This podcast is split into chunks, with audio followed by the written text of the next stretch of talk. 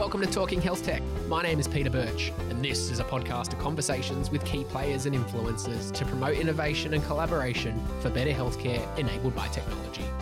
With me today is Corrie Ackland. She's a clinical psychologist and founder and director of Sydney Phobia Clinic.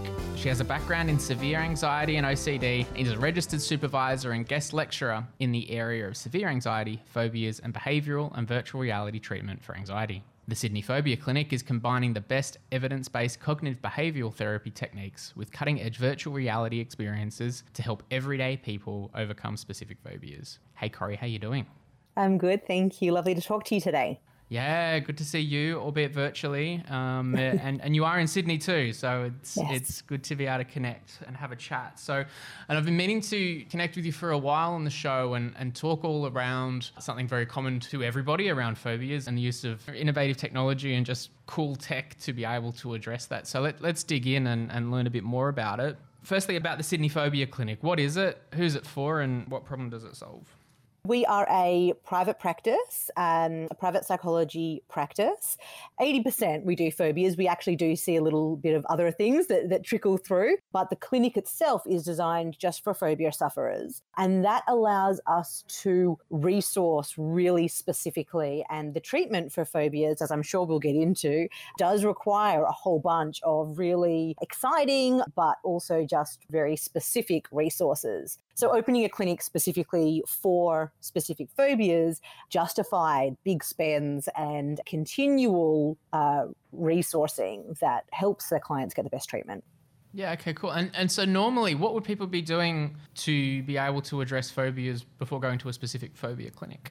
So it is a very straightforward psychological presentation to treat. And so generally speaking, we would go to any psychologist. Um, it's definitely within the wheelhouse of any psychologist, any anxiety psychologist particularly. But then when it comes to the really important part of treatment, be it the exposure therapy, where we are hoping that that client is able to gradually put themselves into challenging positions, mm. expose themselves to things that they had previously gone out of their way to avoid, it was often beyond the scope of what could be done in a normal private practice. And so the burden of that very often fell on the client to go out and do these things as homework. But, you know, again, if this is something that you've avoided for so long and is very anxiety provoking for you, how successful are you going to be and how motivated are you going to be kind of left on there on your own without the support that you otherwise get designing that and discussing that in session? So we just wanted to make sure that we were able to do as much of that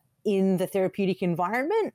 Um, and that requires, as I said, getting those resources in-house. Yeah, because totally. If I was, say, super anxious about spiders, for example, then I came and saw you and you said, all right, sick, go out and touch some spiders, then come back, I'd be like, yeah, okay, I'm not going to see you again. Right. So, like, yeah, totally, I can understand the, the importance of the exposure therapy. So how do you go about it then at the Sydney Phobia Clinic?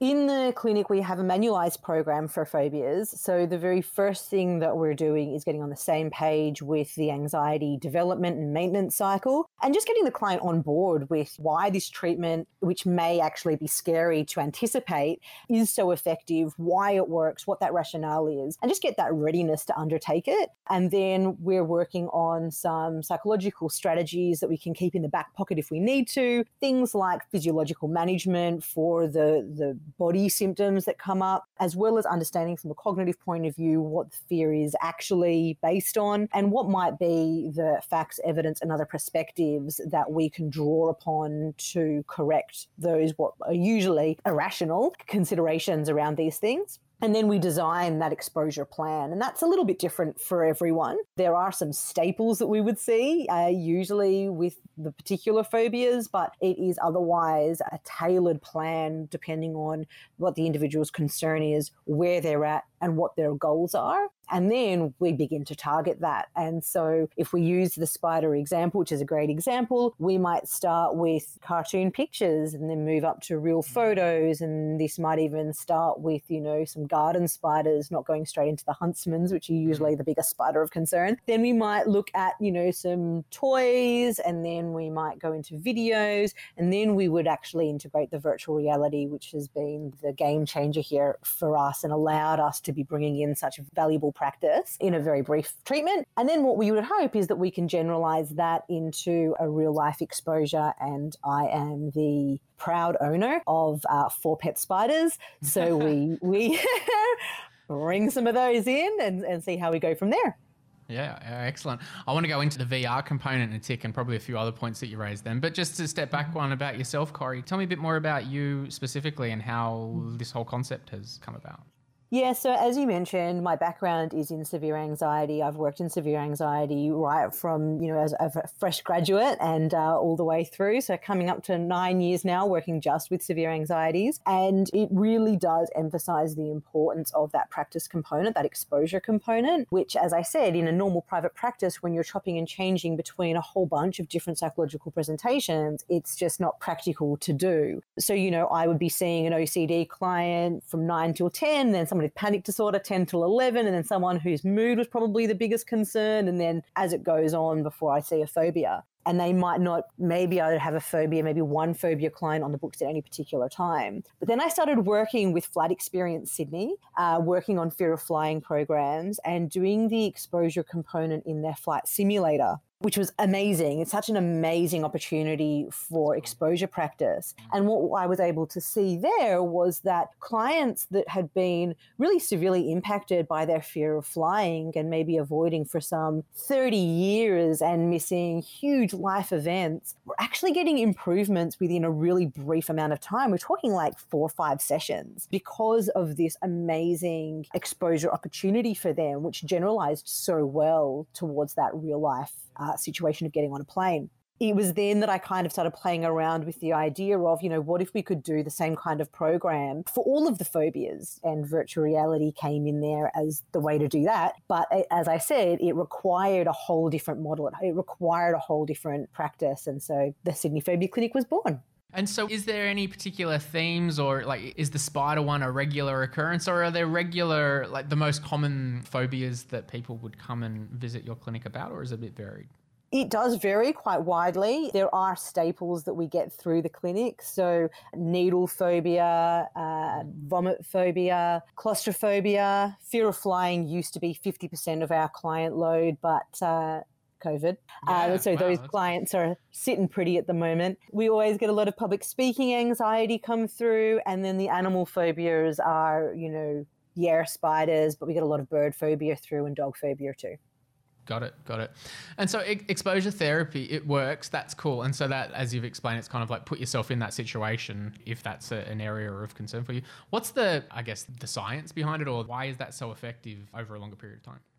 Yes, if we look at the development of a phobia, what we're seeing is that the brain has laid down what we call some funky learning in this space, where it has learned that certain things are dangerous and they need to be avoided. They need to be escaped from or just avoided outright. And so what we need to do in terms of the exposure is actually relearn around these situations or around these particular objects or animals, um, that actually these things aren't dangerous at all. And we're not going to be able to learn that through continued avoidance. We actually need to be in the space of that thing, um, in that situation, for the brain to go, oh, huh, okay, this isn't actually going to hurt me at all. I can cope with this just fine. And then we need to get that over and over and over again to build up some confidence in that new learning pathway. And so exposure therapy is purely designed on that basis, but then has this often gradual approach to make it easier to start with and build up to something more difficult. It essentially becomes what I like to call a bit of a couch to five K plan around feared situations. And so, yeah, the exposure just generally comes in around that. Got it. And so you talked about how the V R component is, is one element of that exposure therapy, because it could be like a, here's a picture of something, here's a, a toy or something like that. So when it comes to the V R, is it is it as I'm picturing, like you put on a headset and then you're immersed in that kind of experience that might be otherwise fearful for you? Yeah, absolutely. And we can still do some graduation within the virtual reality. So, you know, if we use an example of uh, fear of birds, uh, you know, our virtual reality may start with, you know, being in a park and there's only a bird around in the distance. And then we can change scenes until that becomes a situation where, you know, there's a few birds, maybe different kinds of birds around a bin or around food or whatever, and then go all the way up into what might be a really challenging experience, which is one of my favorite favourite three sixty V R videos, which is the square in Venice, that famous square in Venice where there's mm. just pigeons galore. And so then you end up there. And so if that's a situation that you can learn about, that you can learn that you can be surrounded by this many birds and, and so unstructured and cope and it's okay and nothing bad happened, then anything in your day-to-day life, you know, seems that little bit more manageable. I'm so coming to the clinic just to go to Venice just because I can't fly right now. Yeah. There's been a little bit of that on my end as well. I've been bringing in some of the, uh, the Hawaii videos. yeah, yeah, totally. All of a sudden. So there's a huge benefit for V R, obviously putting you in a place that you can't otherwise be straight away. What about the flip side of it? Like one, not negative, but one element of V R is that it's not inherently, at least as far as I know, not inherently scalable, like compared to say a piece of software, because you still need like a headset, you still need stuff to be able to wear to put yourself in that kind of environment. And it's emerging in new technology. I guess V R has been around for, it's obviously growing in popularity as technology is, but when it comes to say now in this current climate with COVID and people needing to be at home, how have you adapted as the clinic to be able to provide still that cutting edge technology experience, but also some people not being able to come to the clinic? Technology has obviously improved so much that, you know, it, it is something that isn't beyond the scope that some people may have in their homes or may be willing to get in their homes if they see the value in it. Uh, in terms of how we've been able to manage it this time, some of our sessions we can and have been doing over Zoom, but certainly those exposures, you know, we do get to the back end of that program and require that to be a face-to-face session if that client is comfortable to do it for the virtual reality, but also for those real-life exposures that we still do.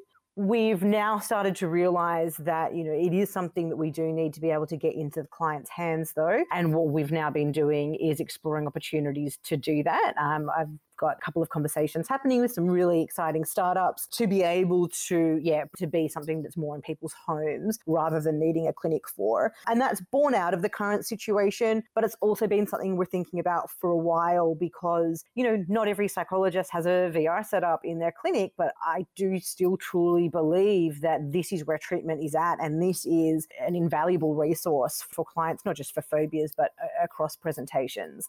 We get a lot of inquiries around Australia. Around the world, actually. We have clients travel up interstate. Uh, so there is demand beyond the Sydney Phobia Clinic, which warrants it to go out there to be more scalable. Um, and thankfully, there are people working at that. Yeah, it's interesting you say contact from around the world, and the name for you guys obviously being Sydney Phobia Clinic, focused on, because you, you, the bricks and mortar are in Sydney. Are there any other phobia mm-hmm. clinics around the world, or is this kind of quite a different thing?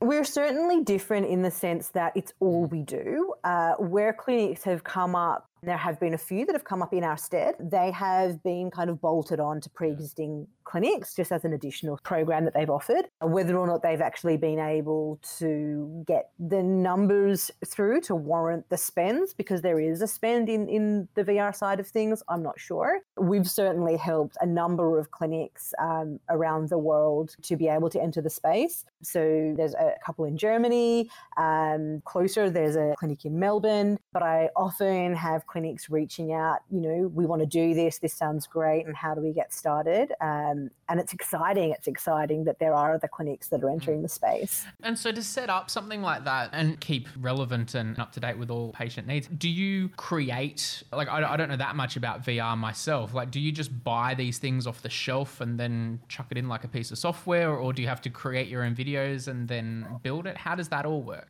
Yeah, both. The strict V R, if we're talking pure V R, it's an animated environment, right? And so to develop that is really costly. We were doing that when we very first started up the clinic and we loved what we were producing, but it was going to be a constant investment in that development and a lot of lead time to create those environments as well. We actually found some off-the-shelf um, developments which were good enough to halt our development.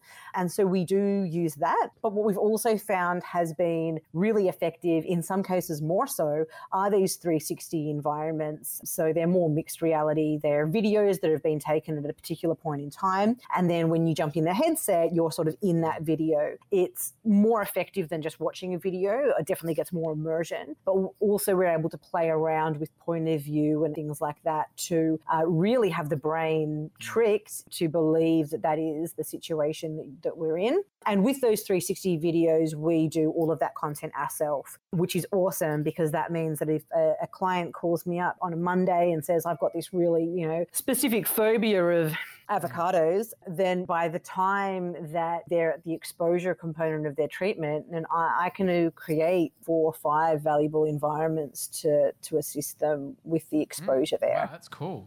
So then thinking generally from a patient's perspective then, those that don't have access to the V R, or I think just generally thinking about a phobia that they might have, what are your tips generally for someone that might have a phobia they're trying to overcome? It seems really basic, but the first thing would be just check in what you're actually afraid of, because some clients, even by the time they come to see me, they've spent so long trying to figure out why they're afraid of it in terms of what happened when I was four years old that started this. And they haven't checked in with what am I actually thinking is going to happen if I'm in that situation? Because if we don't have a clear idea of what that danger is, why would we avoid it? Often it's actually I'm avoiding the the body's reaction. I don't want to feel that anxiety. But if we know that that's not dangerous as well, then sometimes we can actually get quite a long way down that path just by staying one step ahead of the irrational brain in that sense. Um, the next thing that I would say is draw that line right from where you are and don't allow yourself to avoid anything additional. Because what can also happen is we start avoiding just out of habit. We start labeling ourselves as someone that can't do avocados. Um, and then, you know, we start avoiding anything based on that, even though it is actually still well within our reach to be able to do those things. But the more we avoid, the more habit gets put around uh, that avoidance, and the harder it actually is to get that gain back. And, you know, and it, so it's going to end up being an item for treatment, you know, and it didn't need to be if you kind of drawn that line. So it's kind of those two things. And of course, intuitively, anything that you can start practicing on, any steps that you can take to move yourself in that right direction towards being able to do that worst case scenario is always going to be a good and valuable step. No, that's some great advice. Look, to round things out then, Corrie, thinking back to the Sydney Phobia Clinic, what are you guys planning? What's coming up in the future? Really exciting developments, hopefully, with regards to getting more of this treatment in people's homes so that they don't have to be in Sydney, or so that they can contemplate treatment at a more subclinical level, or, you know, be able to tap into that early intervention. Mm. Uh, so that's definitely where my brain's at and what we're hoping to start doing. Really looking forward to seeing how that progresses. And it's a great use of some innovative technology to solve a problem that, that obviously affects many people. And I like how it's starting in at least my own backyard in Sydney and has the potential to scale globally with some innovative thinking. So, Corrie, I'll put some details of the Sydney Phobia Clinic and what you guys do in the show notes of this episode. Thank you so much for your time. Wonderful. Thanks so much, Peter. Take care. Thanks for listening to Talking Health Tech. My name is Peter Birch. Make sure you go check out our website for all our resources, including this podcast and the largest directory of technology solutions available to Australian healthcare practitioners today. Until next time, I'm out of here.